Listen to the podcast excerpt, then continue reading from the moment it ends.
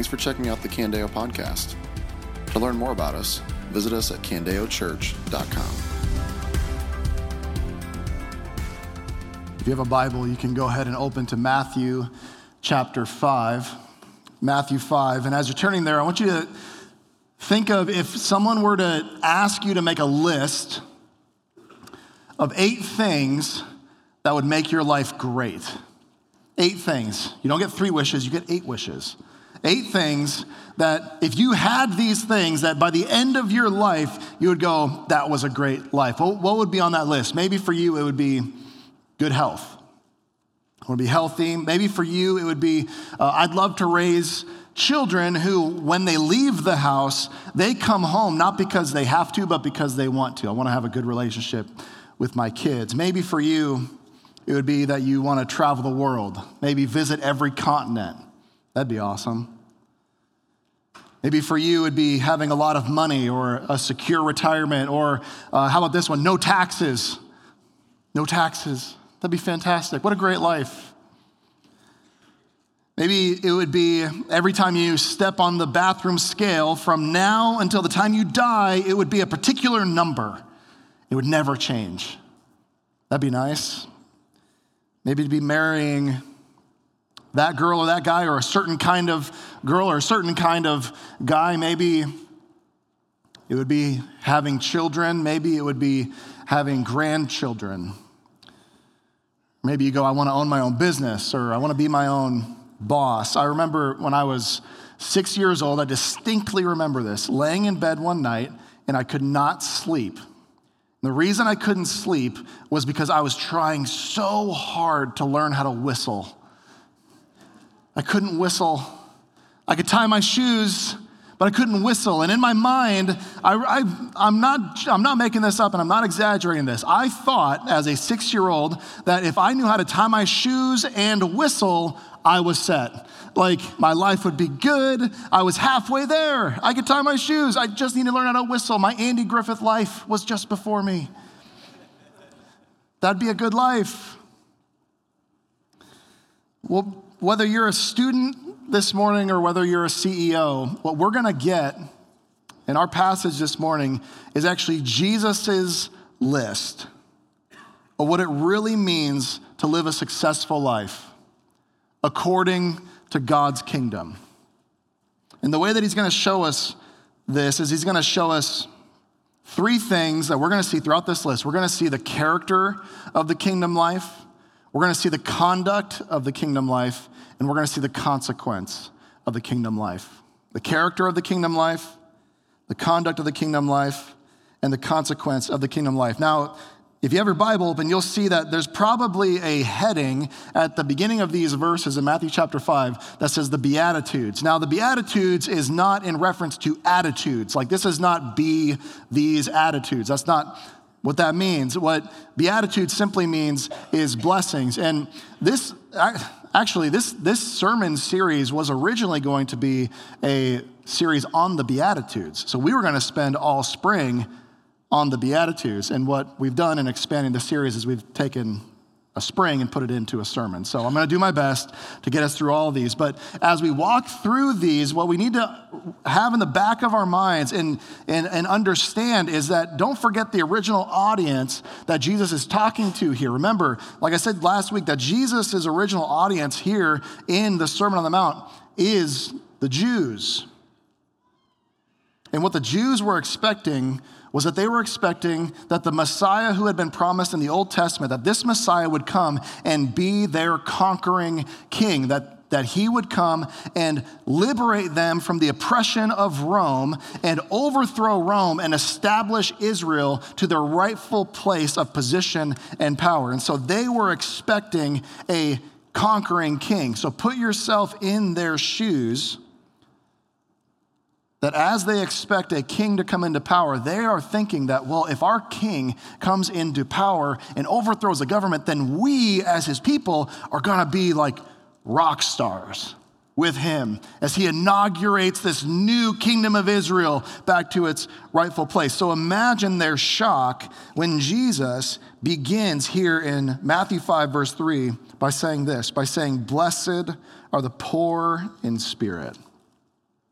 For the kingdom of heaven is theirs. Now, wait a second, Jesus.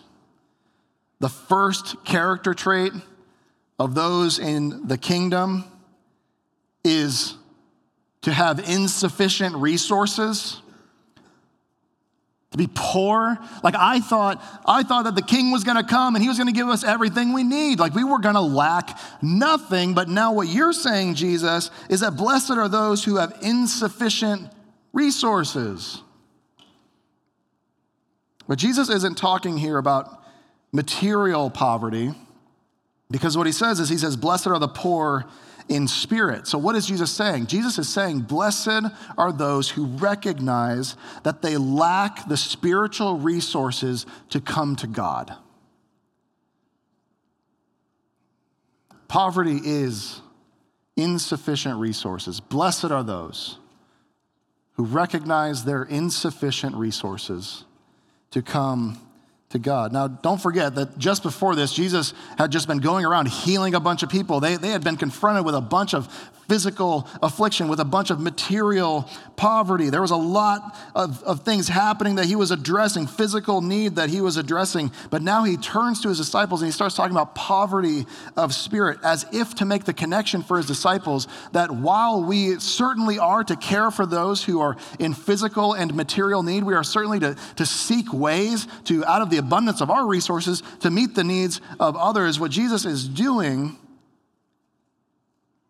is he's saying, don't forget, though, that all physical suffering and all material poverty is a physical signpost of what is true of all of us spiritually before God. That no matter how much money you have, no matter how healthy you are, that we all lack sufficient resources to come to God.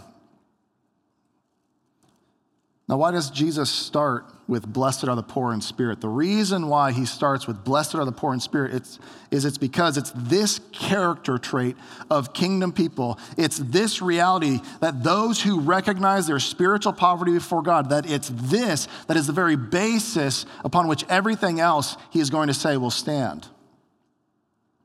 Recognizing that you bring nothing in and of yourself that impresses God. And we absolutely hate this. We hate this. Because what Jesus is saying is, blessed are the weak. We hate being weak. This is why it's an insult. It's taken as an insult when someone might say, well, Christianity is just a crutch. Because if Christianity is a crutch, then that means that Christianity is for cripples. And we don't want to be crippled. We don't want to have need. We don't want to be broken. We don't like to think of ourselves as crippled before God. We hate being weak. We hate being empty handed. We don't like having nothing to offer. This is why when someone invites you over to their house for dinner, the first question you ask is, What can I bring? Because we don't want to come empty handed. Like we want to have something to offer. It's incredibly humbling to walk into someone's house for dinner with nothing, which is why we hate it. Let me bring something, even if it's the vegetable tray that no one's going to eat. At least I brought something. You can keep the ranch.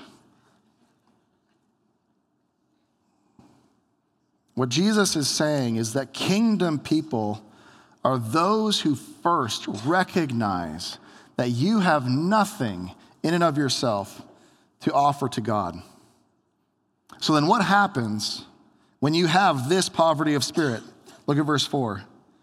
Blessed are those who mourn, for they will be comforted. Maybe you've heard this verse at funerals.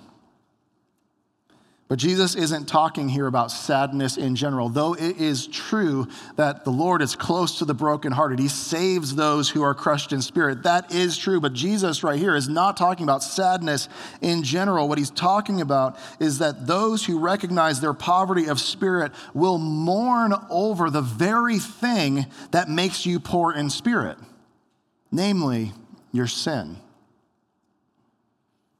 How can you know if you have this poverty of spirit that Jesus is talking about? You'll know it by whether or not you mourn over your sin. Does your sin in your life actually grieve you? And I'm not saying like you just intellectually assent to that fact, where it's like, yeah, You're right. I don't do everything right all the time. I'm not perfect. Yes, I'm a sinner. It's like, it's not just that you like intellectually will say that. Like, does the fact that you sin, does the sin in your life actually produce some, like, something grievous within you? Do you mourn over your sin? Now, there's a difference between godly guilt and crippling shame.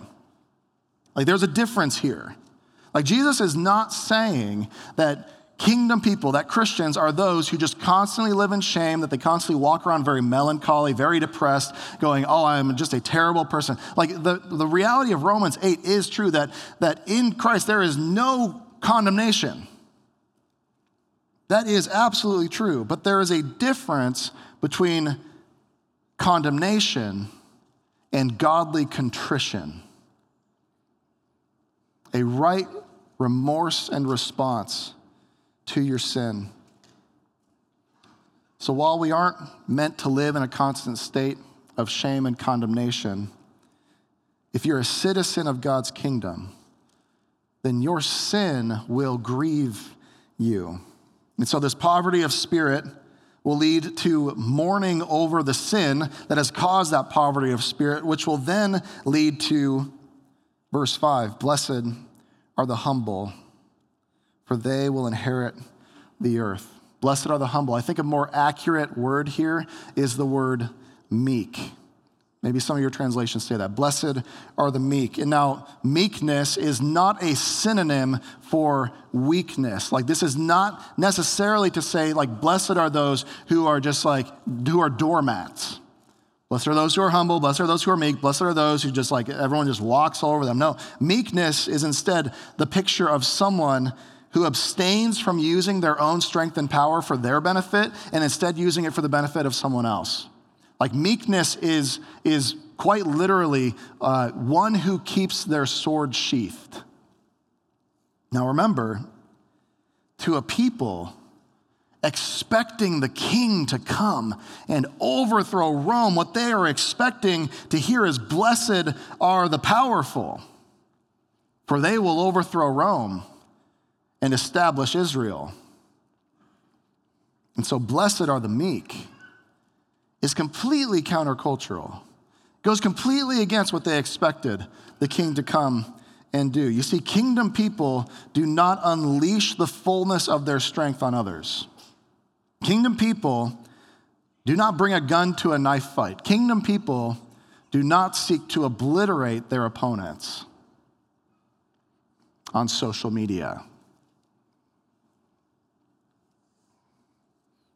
No, kingdom people, because they know their own poverty of spirit, because they are grieved by their own sin, kingdom people are emptied of any self righteous desire to defend their own pride or to defend their own image before others.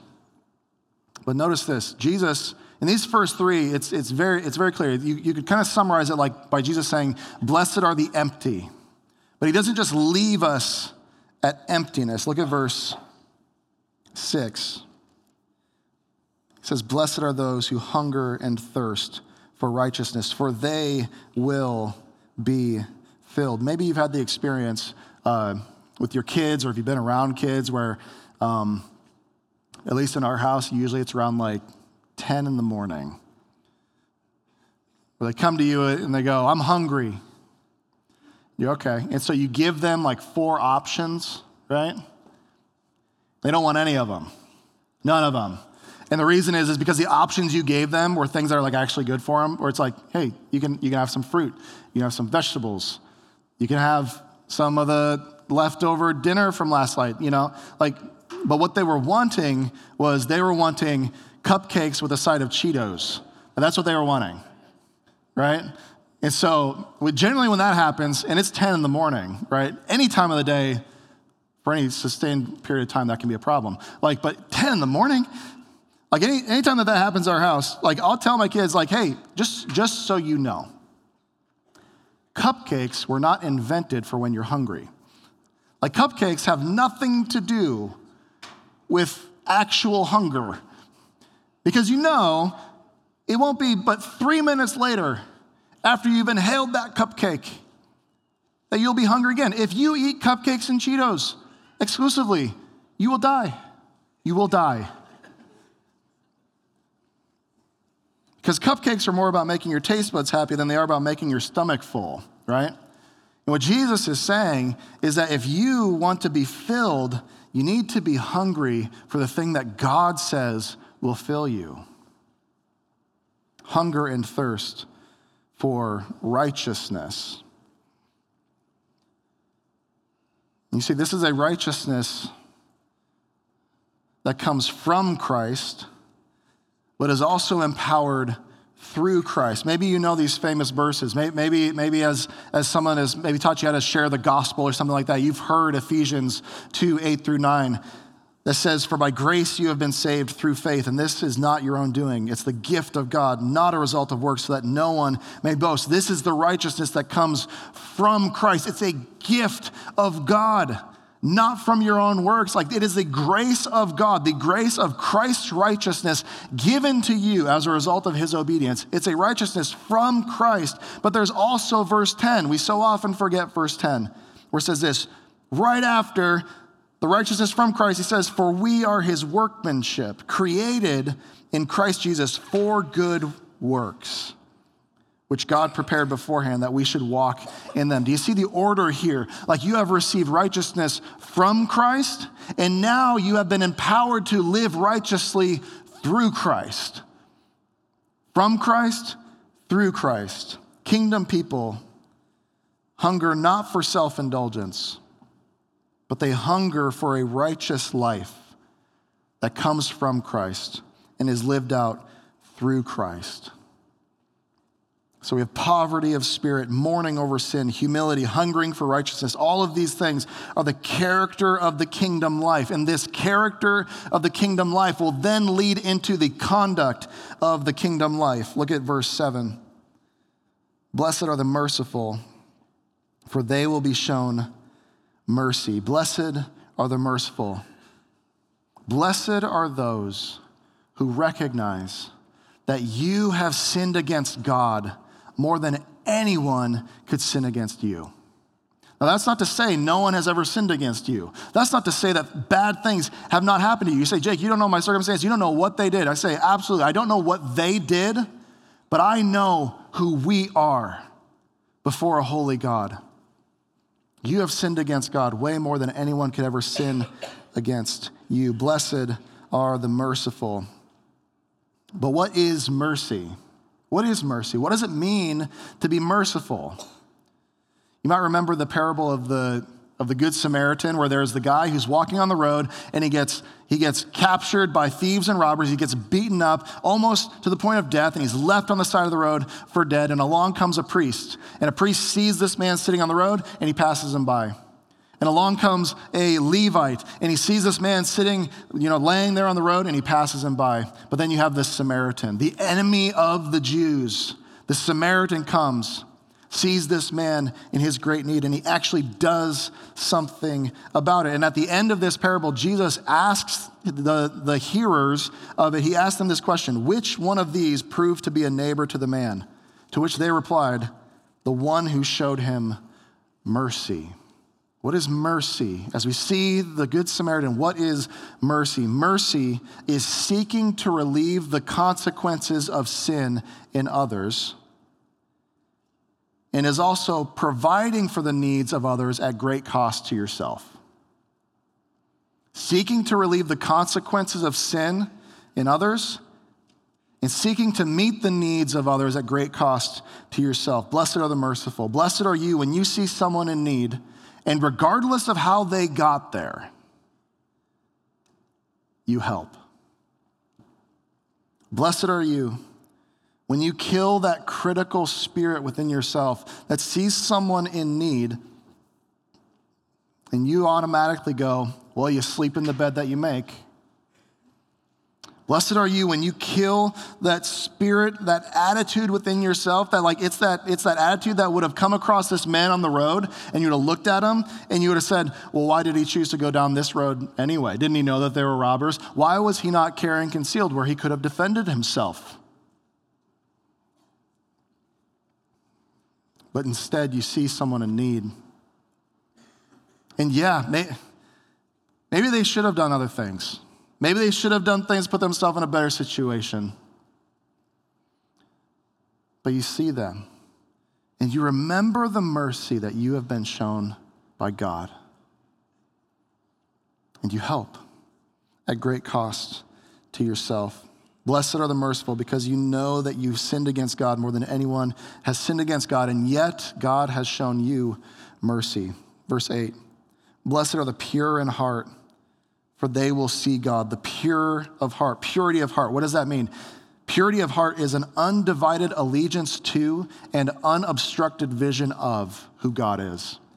Purity of heart, an undivided allegiance to and, and unobstructed vision of who God is. Sinclair Ferguson once said that big things can be obscured by small things if they are brought near enough to our eyes. You think of the person standing at the edge of the Grand Canyon. Grand Canyon's pretty big. They're standing at the edge of the Grand Canyon on their phone.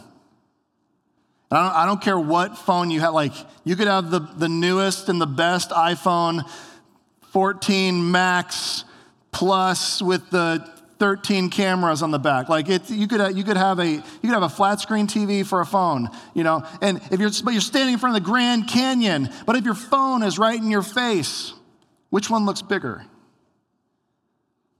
Actually, the smaller object looks bigger because of its proximity to your view. What consumes the attention of your thoughts and affections? Where does your mind go when it like goes into neutral? You know, that's like 90% of my life is neutral. Like, it's like when you're just kind of just hanging out. Where does your mind go? Does it go to God? His greatness, His beauty, His grace towards you in Jesus Christ? Or does it go to the million other things that could distract you and me? Smaller things than God Himself.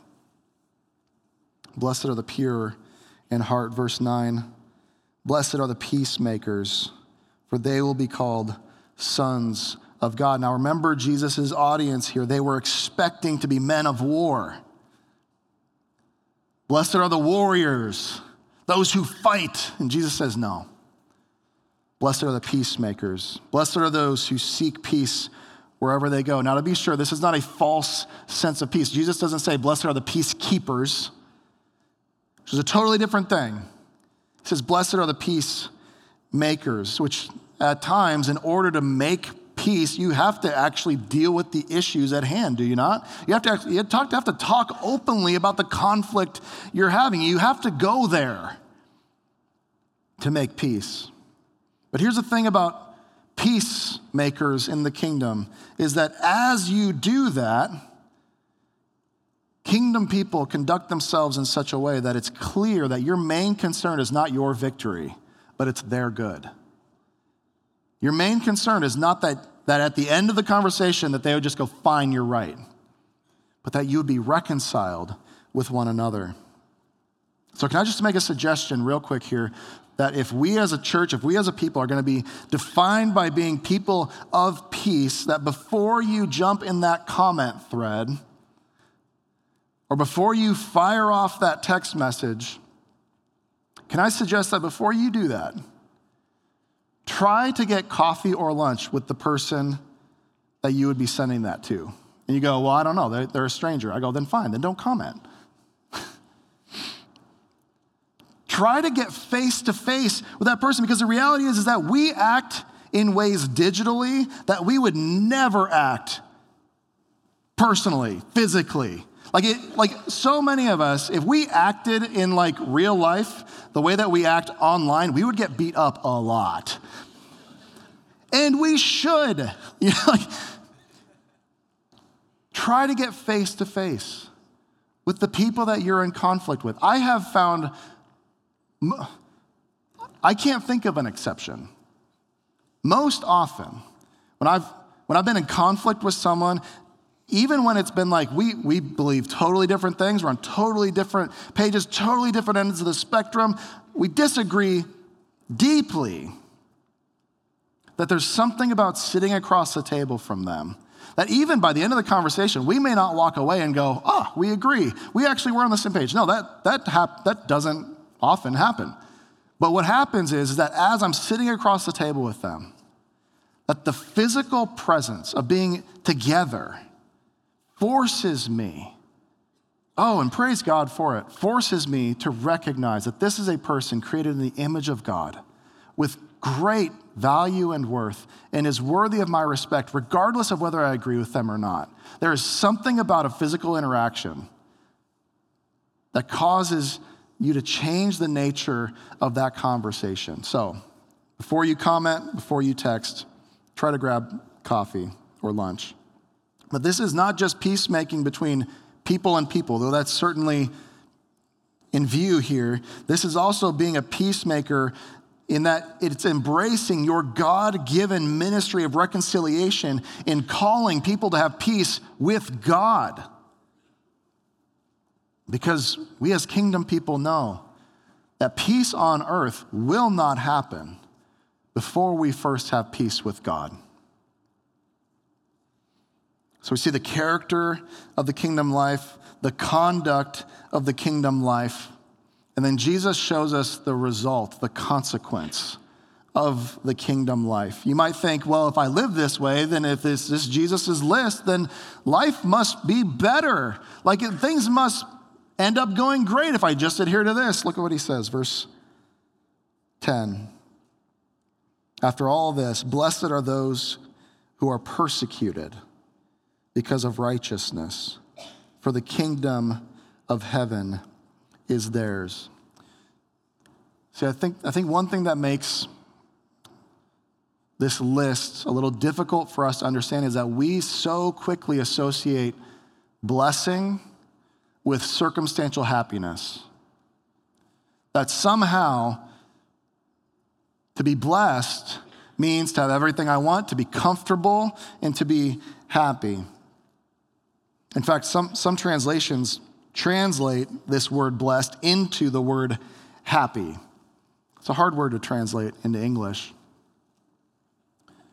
But blessing is not happiness and it's not circumstantial happiness or comfort. What to be blessed by God means to be favored by God, regardless of the situation that you're in, to have God's favor upon you, to be a benefactor of God's grace. And so, what Jesus is doing is he's making it abundantly clear that the consequence of the kingdom life is that the kingdom life will more often be one of friction than one of luxury.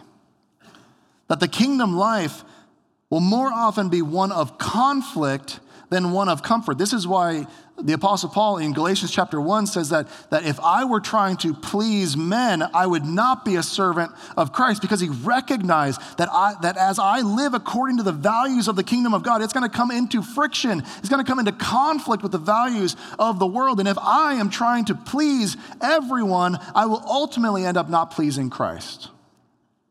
Now, this is not to say, we've talked about this before, this is not to say that this now gives us a free pass to be an obnoxious Christian butthead. That is not what this is saying. Like sometimes it's like, well, yeah, it, you, you're being obnoxious. Like, of course, no one's gonna like that. I don't like that, and I'm your brother in Christ. Like, but that's not saying be obnoxious. But it does mean that the world will ultimately hate kingdom people because the world ultimately hates your king. They hated your king so much that they nailed him to a Roman cross. So don't be surprised if they hate you as well. But one question remains How can Jesus promise all of these blessings? Because if you know your Old Testament, you'll know that as the law is given, that with the law comes curses to those who don't obey the law.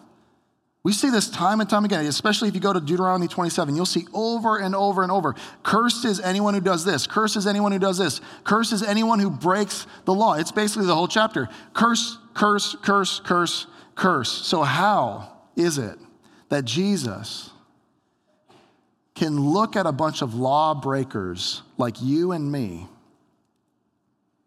and promise words of blessing? How can Jesus do that? Galatians chapter 3, verses 13 and 14. Here's how he can do it Christ redeemed us from the curse of the law by becoming a curse for us. For it is written, Cursed is everyone who is hanged on a tree, so that in Christ Jesus the blessing of Abraham might come to the Gentiles, so that we might receive the promised Spirit through faith. How can Jesus proclaim blessing to a cursed people? It's because he would soon come down from that mountain. And he would soon take our poverty of spirit upon himself. He would grieve for our sin, he would humbly set aside his rights and submit to the will of the Father, Jesus Christ, most merciful, most pure in heart, our great peacemaker who was persecuted more than any of us ever will be, so that we could have peace with God. You see, soon after Jesus would finish these words in Matthew 5, 6, and 7, soon after this, he would come down from the mountain, but then he would walk up another hill and take the curse of your disobedience so that you could receive the blessing of his obedience and now be given power by his spirit to walk in obedience. You see, Jesus lived the successful kingdom life so that by faith, we could have the character of the kingdom life. Jesus lived the successful kingdom life so that by faith we could live according to the conduct of the kingdom life. Jesus lived the successful kingdom life so that when we are persecuted for righteousness' sake, we can still rejoice even as we endure the consequences of living the kingdom life. So, yes, this morning, as we walk through these Beatitudes, Jesus' list of a successful kingdom life. Look at yourself and ask yourself how does my list compare to Jesus's? How do my values compare to Jesus's? Do I recognize my poverty of spirit? That in and of myself I bring nothing to the table? Do I mourn over my sin? Is my life marked by meekness rather than aggression?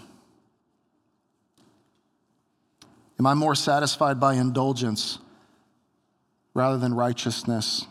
Am I known more as being critical than being merciful? Is my inner life, that, that purity of heart, is my inner life defined by a Godward focus? Or is my focus on everything but God? Am, am I a peacemaker? Or am I a striker of blows? Am I seeking the applause of the world? Or am I living to please Christ for his glory? Look at yourself. In what ways do you need to grow as a kingdom person? But after you've looked at yourself, like I said last week, don't, don't just look at yourself. After you've looked at yourself, look to Christ. Look to Christ, the founder and perfecter of our faith, who can and will change us more and more into his likeness if we would continue to submit to his good rule and authority. Would this be a list that defines you? Would this be a list that defines our church as we submit to Christ and walk in his ways? I'd love to pray for us to that end this morning. Let's pray together.